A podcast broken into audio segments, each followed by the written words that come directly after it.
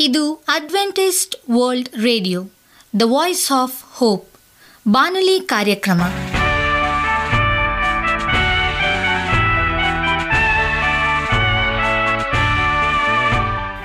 ನಮಸ್ಕಾರ ಪ್ರೀತಿಯ ಕೇಳುಗರೆ, ನಾನು ನಿಮ್ಮ ಆಕಾಂಕ್ಷ ಪಾಲ್. ನಮ್ಮ ನಿಲಯದ ಕನ್ನಡ ಕಾರ್ಯಕ್ರಮಕ್ಕೆ ತಮ್ಮೆಲ್ಲರಿಗೂ ಆತ್ಮೀಯ ಸುಸ್ವಾಗತ. ಮುಂದಿನ ಮೂವತ್ತು ನಿಮಿಷಗಳಲ್ಲಿ ಸುಮಧುರ ಹಾಡುಗಳು ಹಾಗೂ ದೇವರ ವಾಕ್ಯವನ್ನು ಕೇಳೋಣ. ಈ ಕಾರ್ಯಕ್ರಮವು ನಿಮಗೆ ಸಂತೋಷ ತರಲೆಂದು ದೇವರಲ್ಲಿ ಪ್ರಾರ್ಥಿಸುತ್ತೇವೆ. ಈ ಕಾರ್ಯಕ್ರಮದ ಪ್ರಾರಂಭದಲ್ಲಿ ಸುಮಧುರ ಗೀತೆಯನ್ನು ಆಲಿಸೋಣ.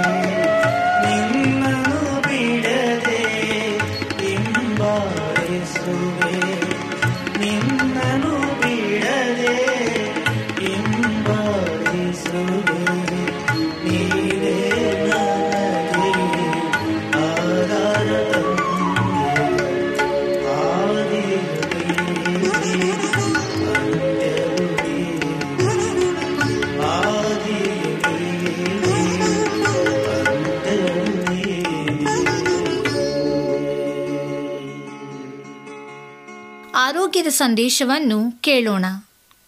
ಹಣ್ಣುಗಳು ಮತ್ತು ಅವುಗಳ ಉಪಯೋಗ. ಪ್ರಿಯ ಕೇಳುಗರೆ, ಈ ದಿನ ಹಣ್ಣುಗಳ ಉಪಯೋಗದ ಬಗ್ಗೆ ತಿಳಿದುಕೊಳ್ಳೋಣ. ಅದರಲ್ಲಿ ಮೊದಲನೇದಾಗಿ ಮಾವು. ಇದರಲ್ಲಿ ಎ ಜೀವಸತ್ವ ಅಂದರೆ ಎ ಅನ್ನಾಂಗವಿದೆ. ಪ್ರತಿ ದಿನವೂ ಮಾವಿನ ಹಣ್ಣಿನ ಸೇವನೆಯಿಂದ ಕಣ್ಣಿನ ರೋಗಗಳು ಉಪಶಮನವಾಗುತ್ತವೆ. ಹಸಿವು ಹೆಚ್ಚುತ್ತದೆ, ಮಾವಿನ ತೊಟ್ಟು ಮುರಿದಾಗ ಬರುವ ಅಂಟು ದ್ರವವನ್ನು ಹುಳುಕಡ್ಡಿ, ಗಜಕರ್ಣ ಮುಂತಾದ ಚರ್ಮ ರೋಗಗಳಿಗೆ ಹಚ್ಚಬಹುದು. ದ್ರಾಕ್ಷಿ ಹಣ್ಣು, ಇದರಲ್ಲಿ ಸಿ ಜೀವಸತ್ವವಿದೆ. ಬಿಳಿ ದ್ರಾಕ್ಷಿಯನ್ನು ಆಗಾಗ ಸೇವಿಸುತ್ತಿದ್ದರೆ ಮೂತ್ರ ವಿಸರ್ಜನೆ ಸುಗಮವಾಗುತ್ತದೆ. ಹೊಟ್ಟೆ ಹುಣ್ಣು ವಾಸಿಯಾಗುವುದು. ಕರಿ ದ್ರಾಕ್ಷಿ ಸೇವಿಸುವುದರಿಂದ ಅಜೀರ್ಣ ಉಳಿತೇಗು ಮಲಬದ್ಧತೆ ನಿವಾರಣೆಯಾಗುತ್ತದೆ. ಒಣ ದ್ರಾಕ್ಷಿಯನ್ನು ಹೆಚ್ಚಾಗಿ ಬಳಸುವುದರಿಂದ ರಕ್ತ ಅಧಿಕವಾಗುತ್ತದೆ. ಶರೀರದ ಮೂಳೆಗಳು ಬಲಿಷ್ಠವಾಗುತ್ತವೆ. ಬಾಳೆಹಣ್ಣು ಇದರ ಉಪಯೋಗ ಬಹಳಷ್ಟಿದ್ದರೂ ಅನ್ನಾಂಗದ ಅಂಶ ಕಡಿಮೆ. ಎಳೆ ಬಾಳೆಕಾಯಿಯನ್ನು ಸಿಪ್ಪೆ ಸಹಿತ ತಿನ್ನುವುದರಿಂದ ಕರುಳಿನ ಸೂಕ್ಷ್ಮ ಕ್ರಿಮಿಗಳು ಮಲದ ಮೂಲಕ ಹೊರಬೀಳುವುದು. ದೇಹದ ತೂಕ ಹೆಚ್ಚುತ್ತದೆ. ಬಾಳೆಹಣ್ಣನ್ನು ಪ್ರತಿದಿನ ಉಪಯೋಗಿಸುವುದರಿಂದ ಪಚನ ಕಾರ್ಯ, ಅಂದರೆ ಮಲ ವಿಸರ್ಜನೆ ಸಲೀಸಾಗಿ ಆಗುವುದು. ಸೀಬೆ ಹಣ್ಣು. ಇದರಲ್ಲಿ ಸಿ ಜೀವಸತ್ವವಿದೆ. ಸೀಬೆಕಾಯಿಯನ್ನು ಕಚ್ಚಿ ತಿನ್ನುವುದರಿಂದ ಒಸಡು ಗಟ್ಟಿಯಾಗುವುದು ಮತ್ತು ಒಸಡಿನಲ್ಲಿ ರಕ್ತ ಬರುವುದು ನಿಲ್ಲುತ್ತದೆ. ಸೀಬೆ ಎಲೆಯನ್ನು ಅರೆದು ಮುಖಕ್ಕೆ ಹಚ್ಚಿದರೆ ಮೊಡವೆ ಗುಣವಾಗುವುದು. ಇದನ್ನು ಮಿತವಾಗಿ ಬಳಸಬೇಕು. ಹೆಚ್ಚಾದರೆ ಅಜೀರ್ಣವಾದೀತು. ಈ ಹಣ್ಣನ್ನು ಉಪ್ಪು, ಕರಮೆಣಸಿನ ಪುಡಿಯೊಂದಿಗೆ ಸೇವಿಸಿದರೆ ರುಚಿಕರವಾಗಿರುತ್ತದೆ. ಪರಂಗಿ ಹಣ್ಣು. ಇದರಲ್ಲಿ ಎ ಮತ್ತು ಸಿ ಜೀವಸತ್ವವಿದೆ. ಪರಂಗಿ ಹಣ್ಣನ್ನು ಸಕ್ಕರೆಯೊಂದಿಗೆ ಸೇವಿಸುವುದರಿಂದ ಹೊಟ್ಟೆಯಲ್ಲಿರುವ ದುಂಡು ಹುಳುಗಳು ನಾಶವಾಗುತ್ತವೆ. ಒಂದು ಓಳು ಪರಂಗಿ ಹಣ್ಣಿನಿಂದ ಚರ್ಮವನ್ನು ಆಗಾಗ್ಗೆ ತಿಕ್ಕುತ್ತಿದ್ದರೆ ಚರ್ಮದ ಮೇಲಿನ ಕಲೆಗಳು ನಿವಾರಣೆಯಾಗುತ್ತವೆ. ಕಿತ್ತಳೆ ಹಣ್ಣು. ಇದರಲ್ಲಿ ಸಿ ಜೀವಸತ್ವವಿದೆ. ಕಿತ್ತಳೆ ಹಣ್ಣಿನ ರಸವನ್ನು ಸೇವಿಸುವುದರಿಂದ ರಕ್ತ ಶುದ್ಧಿಯಾಗುತ್ತದೆ. ಪ್ರತಿದಿನ ಒಂದೊಂದು ಕಿತ್ತಳೆ ಹಣ್ಣನ್ನು ಸೇವಿಸುವ ಅಭ್ಯಾಸ ಬೆಳೆಸಿಕೊಂಡರೆ ನಗಡಿ ಬರುವುದಿಲ್ಲ. ಕಿತ್ತಳೆ ಹಣ್ಣಿನ ರಸಕ್ಕೆ ಜೇನುತುಪ್ಪವನ್ನು ಸೇರಿಸಿ ಕುಡಿಯುವುದು ಹೃದ್ರೋಗಿಗಳಿಗೆ ಆರೋಗ್ಯಕರ. ಟೊಮೆಟೊ ಇದರಲ್ಲಿ ಸಿ ಜೀವ ಸತ್ವವಿದೆ ಸುಮಾರು ಮೂರು ತಿಂಗಳವರೆಗೆ ಪ್ರತಿದಿನ ಬೆಳಿಗ್ಗೆ ಒಂದೊಂದು ಟೊಮೆಟೊ ಹಣ್ಣನ್ನು ತಿನ್ನುತ್ತಿದ್ದರೆ ರಕ್ತ ಶುದ್ಧಿಯಾಗಿ ಬೊಜ್ಜು ಕರಗುತ್ತದೆ. ಪ್ರತಿದಿನ ಟೊಮೆಟೊ ಹಣ್ಣನ್ನು ತಿನ್ನುತ್ತಿದ್ದರೆ ಹಲ್ಲು ಮತ್ತು ಒಸಡು ಗಟ್ಟಿಯಾಗುತ್ತದೆ. ಟೊಮೆಟೊ ಹಣ್ಣಿನ ತಿರುಳನ್ನು ಮುಖಕ್ಕೆ ಹಚ್ಚಿ ಕೆಲವು ಗಂಟೆಗಳ ಬಳಿಕ ತೊಳೆಯುವುದರಿಂದ ಮುಖದಲ್ಲಿನ ಗುಳ್ಳೆಗಳು ಮತ್ತು ಮೊಡವೆಗಳು ಮಾಯವಾಗುತ್ತವೆ. ಸೇಬು ಹಣ್ಣು. ಇದರಲ್ಲಿ ಎ, ಬಿ, ಸಿ ಜೀವಸತ್ವಗಳು ಹೇರಳವಾಗಿವೆ. ಸೇಬನ್ನು ತಿನ್ನುವುದರಿಂದ ಜ್ಞಾಪಕ ಶಕ್ತಿ ಹೆಚ್ಚುವುದು. ದೇಹದ ಬಲ ಅಧಿಕವಾಗುವುದು. ಸೇಬಿನ ತಿರುಳನ್ನು ಹರೆದು ಮುಖಕ್ಕೆ ಹಚ್ಚುವುದರಿಂದ ಮುಖದ ಕಾಂತಿ ಹೆಚ್ಚುತ್ತದೆ. ಸೇಬನ್ನು ಹಚ್ಚಿ, ಓಳು ಮಾಡಿ ಉಪ್ಪಿನ ಜೊತೆ ನಿಧಾನವಾಗಿ ಹಗಿದು ತಿನ್ನುವುದರಿಂದ ತಲೆನೋವು ಗುಣವಾಗುತ್ತದೆ. ಸಪೋಟ ಹಣ್ಣು. ಇದರಲ್ಲಿ ಕಬ್ಬಿಣಾಂಶ ಹೆಚ್ಚಾಗಿದ್ದು ಜೀವಸತ್ವದ ಅಂಶ ಕಡಿಮೆ. ಪ್ರತಿನಿತ್ಯವೂ ಒಂದು ಸಪೋಟ ಹಣ್ಣನ್ನು ನಿಯಮಿತವಾಗಿ ತಿನ್ನುತ್ತಿದ್ದರೆ ಜೀರ್ಣಶಕ್ತಿ ವೃದ್ಧಿಯಾಗುತ್ತದೆ. ದೇಹಕ್ಕೆ ಬೇಕಾದ ಕಬ್ಬಿಣಾಂಶ ಯಥೇಚ್ಛವಾಗಿ ದೊರೆಯುತ್ತದೆ. ಇದರಲ್ಲಿ ಸಕ್ಕರೆ ಪಿಷ್ಟದ ಅಂಶ ಹೆಚ್ಚಾಗಿರುತ್ತದೆ. ನಿಂಬೆ ಹಣ್ಣು. ಇದರಲ್ಲಿ ಸಿ ಜೀವಸತ್ವವಿದೆ. ಬೆಳಗಿನ ಸಮಯದಲ್ಲಿ ನಿಂಬೆ ಹಣ್ಣನ್ನು ಒಂದು ಬಟ್ಟಲು ನೀರಿಗೆ ಹಿಂಡಿ ಕುಡಿಯುತ್ತಿದ್ದರೆ ಬೊಜ್ಜು ಕರಗುತ್ತದೆ. ಕೂದಲು ಉದುರುತ್ತಿದ್ದರೆ ನಿಂಬೆ ಹಣ್ಣಿನ ರಸವನ್ನು ಚೆನ್ನಾಗಿ ತಲೆಗೆ ತಿಕ್ಕಿ ಅರ್ಧ ಗಂಟೆ ನಂತರ ತಣ್ಣೀರಿನ ಸ್ನಾನ ಮಾಡುತ್ತಿದ್ದರೆ ಕೂದಲುದುರುವುದು ನಿಲ್ಲುತ್ತದೆ. ಒಂದು ಬಟ್ಟಲು ನೀರಿಗೆ, ಅರ್ಧ ಹೋಳು, ನಿಂಬೆ ಹಣ್ಣಿನ ರಸ ಹಿಂಡಿ, ಒಂದು ಚಿಟಿಕೆ ಉಪ್ಪಿನ ಪುಡಿ ಸೇರಿಸಿ ಕುಡಿಯುವುದರಿಂದ ಉರಿಮೂತ್ರ ಗುಣಮುಖವಾಗುತ್ತದೆ. ಈಗ ಪಪ್ಪಾಯಿ ಹಣ್ಣಿನ ಉಪಯೋಗಗಳನ್ನು ತಿಳಿದುಕೊಳ್ಳೋಣ. ಪಪ್ಪಾಯಿ ಹಣ್ಣಿನಲ್ಲಿ ಎ ಮತ್ತು ಸಿ ಅನ್ನಾಂಗಗಳು ಹೇರಳವಾಗಿವೆ. ಕಾಯಿ ಹಾಗೂ ಹಣ್ಣು ಎರಡರಲ್ಲೂ ಔಷಧೀಯ ಗುಣಗಳಿವೆ. ಹಸಿ ಕಾಯಿಯಲ್ಲಿರುವ ಪಪೈನ್ ಎಂಬ ಅಂಶ ಪ್ರೋಟೀನ್ ಅಂಶಗಳನ್ನು ಜೀರ್ಣಗೊಳಿಸುತ್ತದೆ. ಗಟ್ಟಿಯಾದ ಮಾಂಸದ ಆಹಾರವನ್ನು ಸಹ ಇದು ಜೀರ್ಣಗೊಳಿಸುತ್ತದೆ. ಇಂತಹ ಪಪ್ಪಾಯಿ ಹಣ್ಣಿನ ನೂರು ಗ್ರಾಂನಲ್ಲಿ ಈ ತೆರನಾದ ಪೋಷಕಾಂಶಗಳಿವೆ. ತೇವಾಂಶ ತೊಂಬತ್ತು ಪಾಯಿಂಟ್ ಎಂಟು ಗ್ರಾಂ. ಸಸಾರಜನಕ ಒಂದು ಪಾಯಿಂಟ್ ಆರು ಗ್ರಾಂ. ಮೇಧಸ್ಸು ಸೊನ್ನೆ ಪಾಯಿಂಟ್ ಒಂದು ಗ್ರಾಮು. ಖನಿಜಾಂಶ ಸೊನ್ನೆ ಪಾಯಿಂಟ್ ಐದು ಗ್ರಾಮು. ಕಾರ್ಬೋಹೈಡ್ರೇಟ್ಸ್ ಏಳು ಪಾಯಿಂಟ್ ಎರಡು ಗ್ರಾಮು.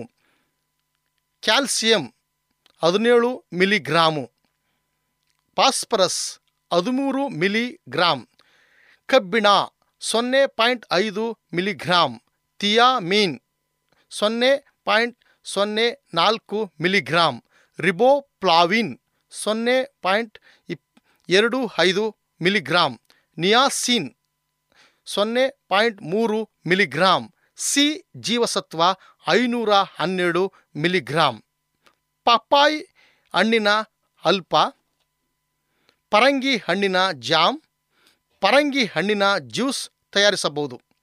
ಇದು ರಕ್ತ ಸೋರುವಿಕೆಯಲ್ಲಿ ಅತ್ಯಂತ ಪ್ರಮುಖ ಪಾತ್ರವನ್ನು ವಹಿಸುತ್ತದೆ. ಇದನ್ನು ಸೇವಿಸುವುದರಿಂದ ಮೂಲ ವ್ಯಾಧಿಯಲ್ಲಿ ಬೀಳುವ ರಕ್ತ ನಿಲ್ಲುವುದು, ಆಗಾಗ ಬಾಯಿಂದ ಮೂಗಿನ ಒರಳೆಗಳಿಂದ ಸೋರುವ ರಕ್ತವನ್ನೂ ತಡೆಯುತ್ತದೆ. ಹಡೆದ ಬಾಣಂತಿಯರು ಪರಂಗಿ ಕಾಯಿಯನ್ನು ಸೇವಿಸಿದರೆ ಎದೆ ಹಾಲು ಹೆಚ್ಚಾಗುತ್ತದೆ. ಹಾಲುಣಿಸುವ ತಾಯಂದಿರು ಮಾತ್ರ ಇದನ್ನು ಸೇವಿಸಬೇಕು. ಗರ್ಭಿಣಿಯರಿಗೇನಾದರೂ ಇದನ್ನು ಕೊಟ್ಟರೆ ಗರ್ಭಪಾತವಾಗುತ್ತದೆ. ಪರಂಗಿ ಹಣ್ಣಿನ ಒಂದು ಹೋಳು ತೆಗೆದುಕೊಂಡು ಚರ್ಮಕ್ಕೆ ತಿಕ್ಕಿಕೊಂಡರೆ ಕಲೆಗಳು ಹೋಗುತ್ತವೆ. ಪರಂಗಿ ಹಣ್ಣಿನೊಡನೆ ಹಾಲು, ಜೇನು ಹಾಕಿ ಸೇವಿಸಲು ನರ ದೌರ್ಬಲ್ಯ ಹೋಗುತ್ತದೆ. ಇದು ಮಕ್ಕಳಿಗೂ, ಮುದುಕರಿಗೂ ಸೇವಿಸಲು ಬರುತ್ತದೆ. ಊಟ ಮಾಡುವ ಮೊದಲು ಪರಂಗಿ ಹಣ್ಣಿನೊಡನೆ ಮೂವತ್ತರಷ್ಟು ಬೀಜಗಳನ್ನು ತಿನ್ನಲು ಹೊಟ್ಟೆಯೊಳಗಿನ ಜಂತು ಹುಳುಗಳು ಸಾಯುವುವು. ಹಾಗೆಯೇ ಕಾಯಿಯ ಜೊತೆ ಸಕ್ಕರೆ ಬೆರೆಸಿ ತಿಂದರೂ ಜಂತುಗಳು ನಾಶವಾಗುವು. ಊಟದ ನಂತರ ಪರಂಗಿ ಹಣ್ಣು ತಿನ್ನಲು ತಿಂದ ಆಹಾರ ಚೆನ್ನಾಗಿ ಜೀರ್ಣವಾಗುವುದು. ಪರಂಗಿ ಎಲೆಯನ್ನು ಸಣ್ಣಗೆ ಅರೆದು ನರಗಳ ನೋವಿನ ಬಾಧೆಗೆ ಹಚ್ಚಲು ಗುಣವಾಗುವುದು. ಹಾಗೆಯೇ ಪರಂಗಿ ಎಲೆಗಳ ಸೇವನೆಯಿಂದ ಕರುಳಿನಲ್ಲಿರುವ ಕ್ರಿಮಿಗಳು ನಾಶವಾಗುತ್ತವೆ. ನೀರಿನಂತೆ ಬೇದಿಯಾಗುತ್ತಿದ್ದರೆ ಬರೀ ಈ ಹಣ್ಣಿನ ಸೇವನೆಯಿಂದಲೇ ನಿಲ್ಲುತ್ತದೆ. ಹೊಟ್ಟೆಯೊಳಗೆ ಗಡ್ಡೆಯಾಗದಿದ್ದರೆ ಪರಂಗಿ ಹಣ್ಣಿನ ಚೂರಿನೊಡನೆ ನವಸಾಗರದ ಪುಡಿ ನಾಲ್ಕು ಗುಂಜಿ ಹಾಕಿ ಪ್ರತಿದಿನ ಬೆಳಿಗ್ಗೆ ಸೇವಿಸಲು ಗಡ್ಡೆ ಕರಗುವುದು. ರಕ್ತ ಮೂದ ಮೂಲವ್ಯಾಧಿ ಇದ್ದರೆ ಪರಂಗಿ ಹಣ್ಣನ್ನು ನಿಯಮಿತವಾಗಿ, ಕ್ರಮಬದ್ಧವಾಗಿ ಸೇವಿಸುತ್ತಿದ್ದರೆ ರಕ್ತ ಬೀಳುವುದು ನಿಲ್ಲುತ್ತದೆ. ನಿಮಗೆ ಸತ್ಯವೇದದ ಬಗ್ಗೆ ಹೆಚ್ಚಿನ ಮಾಹಿತಿ ಬೇಕಾದರೆ ನಮ್ಮ ವಿಳಾಸಕ್ಕೆ ಪತ್ರ ಬರೆಯಿರಿ ಅಥವಾ ದೂರವಾಣಿ ಕರೆ ಮಾಡಿರಿ. ನಮ್ಮ ದೂರವಾಣಿಯ ಸಂಖ್ಯೆ ಒಂಬತ್ತು ಸೊನ್ನೆ ಆರು ಸೊನ್ನೆ ಆರು ಎಂಟು ನಾಲ್ಕು ಏಳು ಏಳು ಮೂರು ಹಾಗೂ ಎಂಟು ಮೂರು ಒಂಬತ್ತು ಸೊನ್ನೆ ಆರು ಸೊನ್ನೆ ಐದು ಎರಡು ಒಂಬತ್ತು ಒಂಬತ್ತು. ನಮ್ಮ ವಿಳಾಸ Adventist media centre, S D A mission compound, Salisbury park, market yard post, Pune ನಾಲ್ಕು ಒಂದು ಒಂದು ಸೊನ್ನೆ ಮೂರು ಏಳು, ಮಹಾರಾಷ್ಟ್ರ. ಈಗ ನಮ್ಮ ಬಾನಲಿ ಬೋಧಕರಾದಂಥ ಸುರೇಂದ್ರ ರವರಿಂದ ದೇವರ ವಾಕ್ಯವನ್ನು ಕೇಳೋಣ. ಕಡೆಯ ತುತ್ತೂರಿ ಶಬ್ದ ಎಂಬುದಾಗಿ. ನಮಸ್ಕಾರ ಆತ್ಮೀಯ ಕೇಳುಗರೆ. ಇದು ಅಡ್ವೆಂಟೇಜ್ ವರ್ಲ್ಡ್ ರೇಡಿಯೋ ಅರ್ಪಿಸುವ ಅನುದಿನದ ಮನ್ನ ಬಾನುಲಿ ಕಾರ್ಯಕ್ರಮಕ್ಕೆ ತಮ್ಮೆಲ್ಲರಿಗೂ ನಿಮ್ಮ ಬಾನುಲಿ ಬೋಧಕನಾದ ಸುರೇಂದ್ರನು ಮಾಡುವ ನಮಸ್ಕಾರಗಳು. ಈ ಬಾನುಲಿ ಕಾರ್ಯಕ್ರಮವು ನಿಮ್ಮ ಕುಟುಂಬ ಹಾಗೂ ತಮ್ಮೆಲ್ಲರಿಗೂ ಸಂತಸ ತಂದಿದೆ ಎಂಬುದಾಗಿ ನಾವು ನಂಬುತ್ತೇವೆ ಮತ್ತು ನಿಮಗಾಗಿ ನಿತ್ಯವೂ ಪ್ರಾರ್ಥನೆ ಮಾಡುತ್ತೇವೆ. ನಿಮ್ಮ ಸಲಹೆ ಮತ್ತು ಅನಿಸಿಕೆ, ವಿಜ್ಞಾಪನೆಗಳು ಇರುವುದಾದರೆ ನೀವು ನಮಗೆ ಪತ್ರದ ಮೂಲಕವಾಗಿ ಅಥವಾ ದೂರವಾಣಿ ಮೂಲಕವಾಗಿ ನಮ್ಮನ್ನು ಸಂಧಿಸಬಹುದು. ನಮ್ಮ ದೂರವಾಣಿ ಸಂಖ್ಯೆಯು ಒಂಬತ್ತು ಸೊನ್ನೆ ಆರು ಸೊನ್ನೆ ಆರು ಎಂಟು ನಾಲ್ಕು ಏಳು ಏಳು ಮೂರು ಹಾಗೂ ಎಂಟು ಮೂರು ಒಂಬತ್ತು ಸೊನ್ನೆ ಆರು ಸೊನ್ನೆ ಐದು ಎರಡು ಒಂಬತ್ತು ಒಂಬತ್ತು. ನಮ್ಮ email address Surendra John four five six at Gmail dot com. ಈ ಬಾನುಲಿ ರೇಡಿಯೋ ಕಾರ್ಯಕ್ರಮವನ್ನು ನಿಮ್ಮ ಮೊಬೈಲ್ನಲ್ಲಿ ಸಹ ಕೇಳಬಹುದು. ನಿಮ್ಮಲ್ಲಿ ಐಫೋನ್ ಮತ್ತು ಆಂಡ್ರಾಯ್ಡ್ ಮೊಬೈಲ್ ಇರುವುದಾದರೆ ಪ್ಲೇಸ್ಟೋರ್ಗೆ ಹೋಗಿ ವಾಯ್ಸ್ ಆಫ್ ಓಪ್ ಎಂಬ ಆ್ಯಪನ್ನು ಡೌನ್ಲೋಡ್ ಮಾಡಿಕೊಂಡು ನಮ್ಮ ಈ ಬಾನುಲಿ ಕನ್ನಡ ಕಾರ್ಯಕ್ರಮವನ್ನು ಕೇಳಬಹುದು. ಆತ್ಮೀಯ ಕೇಳುಗರೆ, ಈ ಕಾರ್ಯಕ್ರಮದ ಮೂಲಕ ನೀವು ದೇವರ ಆಶೀರ್ವಾದ ಮತ್ತು ಅದ್ಭುತಗಳನ್ನು ಹೊಂದಿರುವುದಾದರೆ ನಿಮ್ಮ ಸಾಕ್ಷಿಯ ಜೀವಿತವನ್ನು ನಮ್ಮ ಕೂಡ ಹಂಚಿಕೊಳ್ಳುವಾಗೆ ತಮ್ಮಲ್ಲಿ ಕೇಳಿಕೊಳ್ಳುತ್ತೇವೆ. ಮತ್ತೊಮ್ಮೆ ಈ ಕಾರ್ಯಕ್ರಮಕ್ಕೆ ನಿಮಗೆ ಸ್ವಾಗತವನ್ನು ಬಯಸುತ್ತಾ ಕಡೆಯ ತುತ್ತೂರಿ ಶಬ್ದ ಎಂಬ ವಿಷಯದ ಬಗ್ಗೆ ಕುರಿತು ಧ್ಯಾನ ಮಾಡಿಕೊಳ್ಳೋಣ. ಸತ್ಯವೇದ ವಾಕ್ಯವು ಹೀಗೆ ತಿಳಿಸಲ್ಪಡುವಂಥದ್ದಾಗಿದೆ ಪೌಲನು ಬರೆದ ಮೊದಲನೇ ಕೊರಿಂತ ಪತ್ರಿಕೆ, ಹದಿನೈದನೇ ಅಧ್ಯಾಯ, ಐವತ್ತ ಎರಡನೇ ವಚನವನ್ನು ಕುರಿತು ದಾನಿಸುವ ಕಡೆ ತುತ್ತೂರಿಯ ಧ್ವನಿಯಾಗುವಾಗ ನಾವೆಲ್ಲರೂ ಒಂದು ಕ್ಷಣದಲ್ಲೇ ರೆಪ್ಪೆ ಬಡಿಯುವಷ್ಟರೊಳಗಾಗಿ ಮಾರ್ಪಡಬೇಕು ಎಂಬುದಾಗಿ ಭಕ್ತನಾದ ಪೌಲನು ಉಲ್ಲೇಖ ಮಾಡಿದ್ದಾನೆ. ಕ್ರಿಸ್ತನ ಬರುಣವು ಅತಿ ಶೀಘ್ರವಾಗಿದೆ ಎಂಬುದಾಗಿ ನಮ್ಮೆಲ್ಲರಿಗೂ ತಿಳಿದಂಥ ವಿಷಯವಾಗಿದೆ. ಆದರೆ ಆತನು ಯಾವ ಸಮಯದಲ್ಲಿ ಬರುತ್ತಾನೆ? ಯಾವ ಸೂಚನೆಗಳು ನಮಗೆ ತಿಳಿಸಲ್ಪಡುತ್ತದೆ ಎಂಬುದಾಗಿ ನಾವು ಬಹಳ ಕೂಲಿಂಕ್ಷವಾಗಿ ತಿಳಿದುಕೊಳ್ಳಬೇಕಾಗಿದೆ. ಕ್ರಿಸ್ತನು ಯಾವ ಸಮಯದಲ್ಲಿ ಬರ್ತಾನೆ ಎಂಬುದಾಗಿ ತಂದೆಯಾದ ದೇವರಿಗೆ ಮಾತ್ರ ತಿಳಿದಿದೆ. ಆದರೆ ಆತನ ಬರುಣದ ಸೂಚನೆಗಳು ನಮಗೆ ಮೊದಲೇ ಕೊಡಲ್ಪಟ್ಟಿದೆ. ಆ ಸೂಚನೆಗಳು ಈಗಾಗಲೇ ಎಲ್ಲವೂ ನೆರವೇರುತ್ತಾ ಬಂದಿವೆ. ಹಾಗಾದರೆ ಕ್ರಿಸ್ತನ ಬರಣವು ಅತಿ ಶೀಘ್ರವಾಗಿದೆ ಎಂಬುದಾಗಿ ನಾವು ನಂಬಬೇಕಾಗಿದೆ. ಪೌಲನು ಈ ಒಂದು ವಾಕ್ಯದ ಮೂಲಕವಾಗಿ ಕಡೆಯ ತುತ್ತೂರಿಯ ಧ್ವನಿಯಾಗುವಾಗ, ನಾವೆಲ್ಲರೂ ಒಂದೇ ಕ್ಷಣದಲ್ಲಿ ರೆಪ್ಪೆ ಬಡಿಯುವಷ್ಟರೊಳಗಾಗಿ ನಾವು ಮಾರ್ಪಡುವೆವು ಎಂಬುದಾಗಿ. ಕ್ರಿಸ್ತನ ಎರಡನೇ ಬರುಣದಲ್ಲಿ ಆತನ ಬರುವಿಕೆ ಮಹಾಪ್ರಭಾವವುಳ್ಳವಂಥದ್ದಾಗಿದೆ ದೇವದೂತರು ಮಹಾ ಶಬ್ದದೊಡನೆ ಅಂತರಿಕ್ಷದಲ್ಲಿ ಬರುವರು. ಆಗ ನಾವೆಲ್ಲರೂ ಕ್ಷಣದಲ್ಲಿ ಮಾರ್ಪಡುವೆವು ಎಂಬುದಾಗಿ. ನೀತಿವಂತರು ಆತನ ಬರುಣದಲ್ಲಿ ಎತ್ತಲ್ಪಡುವಂತರಾಗಿದ್ದಾನೆ. ಕ್ರಿಸ್ತನ ಬರುವಿಕೆಯ ಸಮಯದಲ್ಲಿ ನಾವು ಹೇಗೆ ಇರುವೆವು. ಈ ಲೋಕದ ಜಂಜಾಟದಲ್ಲಿ ಲೌಕಿಕವಾದಂಥ ಈ ಒಂದು ಲೋಕದಲ್ಲಿ ನಾವು ಜೀವಿಸುವಾಗ ಹೇಗೆ ನಮ್ಮನ್ನು ಆತನ ಬರುಣಕ್ಕೆ ನಾವು ಸಿದ್ಧಪಡಿಸಿಕೊಳ್ಳಬೇಕು. ಎಂಬುದನ್ನು ಈ ವಾಕ್ಯದ ಮೂಲಕವಾಗಿ ನಮಗೆ ತಿಳಿಸಲ್ಪಡುವಂಥದ್ದಾಗಿದೆ ಏನು ನಡೆಯುವುದು ಸತ್ಯವೇದ ಈ ರೀತಿಯಾಗಿ ಇರುತ್ತದೆ ಪರಲೋಕದ ಬಾಗಿಲುಗಳು ತೆರೆಯಲ್ಪಡುವಂಥದ್ದಾಗಿದೆ ಕ್ರಿಸ್ತನ ಮಹಾ ಶಬ್ದದೊಡನೆ ಆತನು ಬರುವನು ಎಂಬುದಾಗಿ. ಆತ್ಮೀಯ ಕೇಳುಗರೆ, ಈ ಕಡೆಯ ತುತ್ತೂರಿ ಶಬ್ದ ನಾವೆಲ್ಲರೂ ಕೇಳುವಾಗ ಕ್ಷಣ ಮಾತ್ರದಲ್ಲೇ ಮಾರ್ಪಡುವಂತರಾಗಿದ್ದೇವೆ.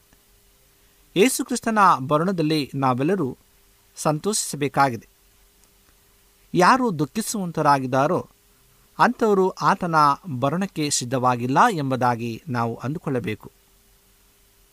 ಯೇಸುಕ್ರಿಸ್ತನ ಬರುಣದಲ್ಲಿ ನಾವು ಸಂತೋಷಭರಿತರಾಗಿ ಇದ್ದಂಥ ಪಕ್ಷದಲ್ಲಿ ಆತನನ್ನು ನಾವು ಸ್ವಾಗತಿಸಲು ಸಿದ್ಧರಾಗಿದ್ದೇವೆ ಎಂಬುದಾಗಿ ನಮಗೆ ತಿಳಿಸಲ್ಪಡುವಂಥದ್ದಾಗಿದೆ. ಹಾಗೆಯೇ ಪೌಲನು ಒಂದನೇ ಕುರಿತದವರಿಗೆ ಬರೆದ ಪತ್ರಿಕೆ ಹದಿನೈದನೇ ಅಧ್ಯಾಯ ನಲವತ್ತು ಮತ್ತು ನಲವತ್ತ ಒಂದನೇ ವಚನದಲ್ಲಿ ಹೀಗೆ ಬರೆಯಲ್ಪಡುವಂಥದ್ದಾಗಿದೆ. ಸತ್ತವರಿಗಾಗುವ ಪುನರುತ್ಥಾನವು ಅದೇ ಪ್ರಕಾರವಾಗಿರುವುದು. ದೇಹವು ಲಯಾವಸ್ಥೆಯಲ್ಲಿ ಬಿತ್ತಲ್ಪಡುತ್ತದೆ. ನಿರ್ಲಾಯವಸ್ಥೆಯಲ್ಲಿ ಎದ್ದು ಬರುವುದು. ಈನಾವಸ್ಥೆಯಲ್ಲಿ ಬಿತ್ತಲ್ಪಡುತ್ತದೆ. ಮಹಿಮೆಯಲ್ಲಿ ಎದ್ದು ಬರುವುದು. ನಿರ್ಬಲಾವಸ್ಥೆಯಲ್ಲಿ ಬಿತ್ತಲ್ಪಡುತ್ತದೆ. ಬಲಾವಸ್ಥೆಯಲ್ಲಿ ಎದ್ದು ಬರುವುದು. ಪ್ರಾಕೃತ ದೇಹವಾಗಿ ಬಿತ್ತಲ್ಪಡುತ್ತದೆ. ಆತ್ಮೀಕ ದೇಹವಾಗಿ ಎದ್ದು ಬರುವುದು. ಪ್ರಾಕೃತ ದೇಹವಾಗಿರುವುದಾದರೆ ಆತ್ಮೀಕ ದೇಹವೂ ಇರುವುದು ಎಂಬುದಾಗಿ. ಕೊರಿಂತದವರಿಗೆ ಬರೆದ ಪತ್ರಿಕೆ, ಮೊದಲನೇ ಪತ್ರಿಕೆ ಹದಿನೈದನೇ ಅಧ್ಯಾಯ ನಲವತ್ತ ಎರಡರಿಂದ ನಲವತ್ತ ನಾಲ್ಕನೇ ವಚನ ತನಕ ನಾವು ಓದಿಕೊಂಡು ಹೋಗುವಾಗ ಇದರ ಬಗ್ಗೆ ಬಹಳ ಸ್ಪಷ್ಟವಾಗಿ ಈ ವಿಷಯವು ತಿಳಿಸಲ್ಪಡುವಂಥದ್ದಾಗಿದೆ. ರಕ್ತ ಮಾಂಸವುಳ್ಳ ಮಾನವ ಶರೀರ ದೇವರ ರಾಜ್ಯಕ್ಕೆ ಬಾಧ್ಯವಾಗಲಾರದು. ಲಯವಾಗುವಂಥದ್ದು ನಿರ್ಲಯ ಪದವಿಗೆ ಬಾಧ್ಯವಾಗುವುದಿಲ್ಲ. ಕೇಳಿರಿ, ಇದುವರೆಗೆ ಗುಪ್ತವಾಗಿದ್ದ ಸಂಗತಿಯನ್ನು ನಿಮಗೆ ತಿಳಿಸುತ್ತೇನೆ. ನಾವೆಲ್ಲರೂ ನಿದ್ರೆ ಹೋಗುವುದಿಲ್ಲ. ಆದರೆ ಕಡೆ ತುತ್ತೂರಿಯ ಧ್ವನಿಯಾಗುವಾಗ ನಾವೆಲ್ಲರೂ ಒಂದು ಕ್ಷಣದಲ್ಲಿ ರೆಪ್ಪೆ ಬಡಿಯುವಷ್ಟರೊಳಗಾಗಿ ಮಾರ್ಪಡುವೆವು. ತುತ್ತೂರಿಯು ಊದುವಾಗ ಸತ್ತವರು ನಿರ್ಲಯರಾಗಿ ಎಬ್ಬಿಸಲ್ಪಡುವರು. ನಾವೆಲ್ಲರೂ ಮಾರ್ಪಡುವೆವು ಎಂಬುದಾಗಿ ಒಂದು ಕೊರಿಂದ ಹದಿನೈದನೇ ಅಧ್ಯಾಯ ಐವತ್ತು ಮತ್ತು ಐವತ್ತ ಎರಡನೇ ವಚನದಲ್ಲಿ ತಿಳಿಸಲ್ಪಡುವಂಥದ್ದಾಗಿದೆ. ಲಯವಾಗುವ ಈ ದೇಹವು ನಿರ್ಲಯತ್ವವನ್ನು ಧರಿಸಿಕೊಳ್ಳುವುದು, ಮರಣಾಧೀನವಾಗಿರುವ ಈ ದೇಹವು ಅಮರತ್ವವನ್ನು ಧರಿಸಿಕೊಳ್ಳುವುದು. ಅವಶ್ಯ ಲಯವಾಗುವ ಈ ದೇಹವು ನಿರ್ಲಯತ್ವವನ್ನು ಧರಿಸಿಕೊಂಡಾಗ ಮರಣಾಧೀನವಾಗಿರುವ ಈ ದೇಹವು ಅಮರತ್ವವನ್ನು ಧರಿಸಿಕೊಂಡಾಗ ಬರೆದಿರುವ ಮಾತು ನೆರವೇರುವುದು. ಆ ಮಾತು ಏನೆಂದರೆ ಮರಣವು ನುಂಗಿಯೇ ಹೋಯಿತು, ಜಯವಾಯಿತು ಎಂಬುದಾಗಿ. ಆತ್ಮೀಯ ಕೇಳುಗರೆ, ಇಂದು ಈ ಶಬ್ದವನ್ನು ನಾವು ಕೇಳುವಾಗ, ಆ ತುತ್ತೂರಿಯ ಧ್ವನಿಯನ್ನು ನಾವು ಕೇಳುವಾಗ ನಾವು ಸಂಪೂರ್ಣವಾಗಿ ನಮ್ಮನ್ನು ಮಾರ್ಪಡಿಸಿಕೊಂಡು ಆತನ ಬರುಣಿಕೆಯಲ್ಲಿ ನಾವೆಲ್ಲರೂ ಸೇರಬೇಕಾಗಿದೆ. ಒಂದು ವೇಳೆ ನಾವು ಆ ಶಬ್ದವನ್ನು ಕೇಳದಿದ್ದಂಥ ಪಕ್ಷದಲ್ಲಿ ನಾವು ಆ ಒಂದು ನಿರ್ಲಯತ್ವವನ್ನು ಕಳೆದುಕೊಳ್ಳುತ್ತೇವೆ ಮತ್ತು ಆ ಪರಲೋಕ ಸ್ಥಾನವನ್ನು ನಾವು ಕಳೆದುಕೊಳ್ಳುತ್ತೇವೆ. ದೇವಜನರೇ ಆತನ ಬರುವಿಕೆಯಲ್ಲಿ ನಾವು ರೂಪಾಂತರ ಹೊಂದಬೇಕು. ಮಹಿಮೆಯ ಮೇಲೆ ಮಹಿಮೆಯನ್ನು ಹೊಂದಬೇಕೆಂಬ ಒಂದೇ ಉದ್ದೇಶಕ್ಕಾಗಿ ಕ್ರಿಸ್ತನು ಪವಿತ್ರಾತ್ಮನು ನಮ್ಮೊಳಗೆ ತಂಗಿರುವನು. ಇಂದು ನಿಮ್ಮ ಹೃದಯದ ಬಾಗಿಲ ಬಳಿ ನಿಂತು ಕರ್ತನು ತಟ್ಟುತ್ತಿರುವನು. ಆತನ ಶಬ್ದಕ್ಕೆ ಕಿವಿಗೊಟ್ಟು, ಆತನನ್ನು ನಿಮ್ಮ ಹೃದಯಗಳಲ್ಲಿ ಆಹ್ವಾನಿಸಿರಿ. ಒಂದು ವೇಳೆ ನೀವು ಆತನ ತಟ್ಟುವಿಕೆಯನ್ನು ಕೇಳಿ ಆಹ್ವಾನಿಸುವುದಾದರೆ, ನೀವು ಆತನ ಬರುಣಿಕೆಯಲ್ಲಿ ಸಂತೋಷವಾಗಿ ಆತನನ್ನು ಸೇರಬಯಸುವಂತರಾಗಿದೆ ಪ್ರಕಟಣೆ ನಾಲ್ಕನೇ ಅಧ್ಯಾಯ ಎರಡನೇ ವಚನದಲ್ಲಿ, ಕೂಡಲೇ ದೇವರಾತ್ಮವಶನಾದೆನು. ಆಗ ಈಗೋ ಪರಲೋಕದಲ್ಲಿ ಒಂದು ಸಿಂಹಾಸನವಿತ್ತು. ಸಿಂಹಾಸನದ ಮೇಲೆ ಒಬ್ಬನು ಕೂತಿದ್ದನು ಎಂಬುದಾಗಿ. ಆತ್ಮೀಯರೇ, ಇಂದು ಕ್ರಿಸ್ತನು ನಮ್ಮೆಲ್ಲರ ನ್ಯಾಯಾಧಿಪತಿಯಾಗಿ, ಪ್ರತಿಯೊಬ್ಬರ ಅವರ ಕೃತ್ಯಗಳ ಪ್ರಕಾರವಾಗಿ ಆತನು ನ್ಯಾಯವನ್ನು ತೀರಿಸಲು ಹೋಗುವಂತನಾಯಿದ್ದನು ನಾವು ನ್ಯಾಯಾಸನದ ಮುಂದೆ ನಾವು ತಲೆ ತಗ್ಗಿಸಿ ನಿಂತುಕೊಳ್ಳುವಾಗ ಎಷ್ಟು ಅವಮಾನಕರವಾದಂಥದ್ದು. ಕ್ರಿಸ್ತನ್ ನಮ್ಮ ಕೂಡ ಮಾತನಾಡುವಾಗ ಆದ್ದರಿಂದ ನಾವು ಮಹಿಮೆಯನ್ನು ತರಬೇಕಾಗಿದೆ. ಆದ್ದರಿಂದ ಈ ಲೋಕದಲ್ಲಿ ನಾವು ಜೀವಿಸುವಾಗ, ಈ ನಶ್ವರವಾದಂಥ ಜೀವಿತದಲ್ಲಿ ನಾವು ಕರ್ತನನ್ನು ನಾವು ಹುಡುಕುವ, ಈ ಲೌಕಿಕವಾದಂಥ ಆಡಂಬರವಾದಂಥ ಜೀವಿತ ಇದು ಶಾಶ್ವತವಲ್ಲ. ಆತ್ಮೀಯ ಕೇಳುಗರೆ, ಇಂದು ಕರ್ತನ ಒಂದು ಶಬ್ದವನ್ನು ನಾವು ಕೇಳುವ, ನಾವು ಕ್ಷಣ ಮಾತ್ರದಲ್ಲೇ ಮಾರ್ಪಟ್ಟು ಆತನ ಜೊತೆಯಲ್ಲಿ ಅಂತರಿಕ್ಷದಲ್ಲಿ ನಾವು ಸೇರುವ ಆ ಭಾಗ್ಯಕರವಾದಂಥ ಆಶೀರ್ವಾದವು ನಮ್ಮೆಲ್ಲರೂ ಕೊಡಲ್ಪಡಲಿ ಎಂಬುದಾಗಿ ನಾವು ಈ ಸಮಯದಲ್ಲಿ ಕರ್ತನನ್ನು ಭಿನ್ನಯಿಸುವ ದೇವರು ನಿಮ್ಮನ್ನು ಆಶೀರ್ವಾದ ಮಾಡಲಿ. ನಮ್ಮ ಕಣ್ಣುಗಳನ್ನು ಮುಚ್ಚಿ ಪ್ರಾರ್ಥನೆಯನ್ನು ಮಾಡಿಕೊಳ್ಳೋಣ. ಪರಲೋಕದ ತಂದೆಯಾದ ದೇವರೇ, ನಿನಗೆ ಸ್ತೋತ್ರವನ್ನು ಸಲ್ಲಿಸ್ತೇವೆ. ನೀನು ಕೊಟ್ಟಂಥ ಎಲ್ಲ ಜ್ಞಾನಕ್ಕಾಗಿ, ತಿಳುವಳಿಕೆಗಾಗಿ, ಆರೋಗ್ಯಕ್ಕಾಗಿ ನಿನಗೆ ಸ್ತೋತ್ರ. ಅಪ್ಪ, ಈ ಸಮಯದಲ್ಲಿ ನಿನ್ನ ವಾಕ್ಯವನ್ನು ಧ್ಯಾನ ಮಾಡಿದ್ದೇವೆ. ಈ ಕಡೆಯ ಒಂದು ಎಚ್ಚರಿಕೆಯ ಶಬ್ದವನ್ನು ನಾವು ಕೇಳಿ ಮಾರ್ಪಟ್ಟು ನಿನ್ನನ್ನು ಕರ್ತನೆ ಅಂಗೀಕರಿಸಿಕೊಳ್ಳುವಂಥ ಆ ಒಂದು ಆಶೀರ್ವಾದವನ್ನು ನಮ್ಮೆಲ್ಲರೂ ಕೊಡು. ಅನೇಕ ಮಕ್ಕಳು ಸಿದ್ಧವಾಗುವಂಥರಾಗಿದ್ದಾರೆ ಕರ್ತನೆ ಅವರು ಸಂಪೂರ್ಣವಾಗಿ ಶುದ್ಧರಾಗಿ ಶುದ್ಧರಾಗಿ ಆ ಶಬ್ದವನ್ನು ಕೇಳಿ ನಿನ್ನ ರಾಜ್ಯದಲ್ಲಿ ಸೇರುವ ಹಾಗೆ ಸಹಾಯ ಮಾಡು. ನಮ್ಮ ಪ್ರಾರ್ಥನೆ ಕೇಳೋದಕ್ಕಾಗಿ ಸ್ತೋತ್ರ. ಮತ್ತೊಮ್ಮೆ ತಲೆಬಾಗಿರ್ತಕ್ಕಂಥ ಪ್ರತಿಯೊಬ್ಬೊಬ್ಬರನ್ನು ಈ ವಾಕ್ಯಗಳನ್ನು ಕೇಳುತ್ತಿರುವಂಥವರನ್ನು ನೀನು ಹೆಸರು ಹೆಸರಾಗಿ ಆಶ್ರಯಿಸಿ. ನಿನ್ನ ಕೃಪೆಗೆ ತಕ್ಕಂತೆ ಅವರನ್ನು ನಡೆಸಿ, ಎಲ್ಲ ಸಮಸ್ಯೆಗಳನ್ನು ಬಿಡಿಸಿ ಸುಖಾವಸ್ಥೆಗೆ ಅವರನ್ನು ತರಬೇಕಾಗಿ. ಯೇಸು ಕ್ರಿಸ್ತನ ಮುದ್ದಾದ ನಾಮದಲ್ಲಿ ಬೇಡಿಕೊಳ್ಳುತ್ತೇವೆ ತಂದೆಯೇ ಆಮೇಲೆ ನಿಮಗೆ ಸತ್ಯವೇದದ ಬಗ್ಗೆ ಹೆಚ್ಚಿನ ಮಾಹಿತಿ ಬೇಕಾದರೆ ನಮ್ಮ ವಿಳಾಸಕ್ಕೆ ಪತ್ರ ಬರೆಯಿರಿ ಅಥವಾ ದೂರವಾಣಿ ಕರೆ ಮಾಡಿರಿ.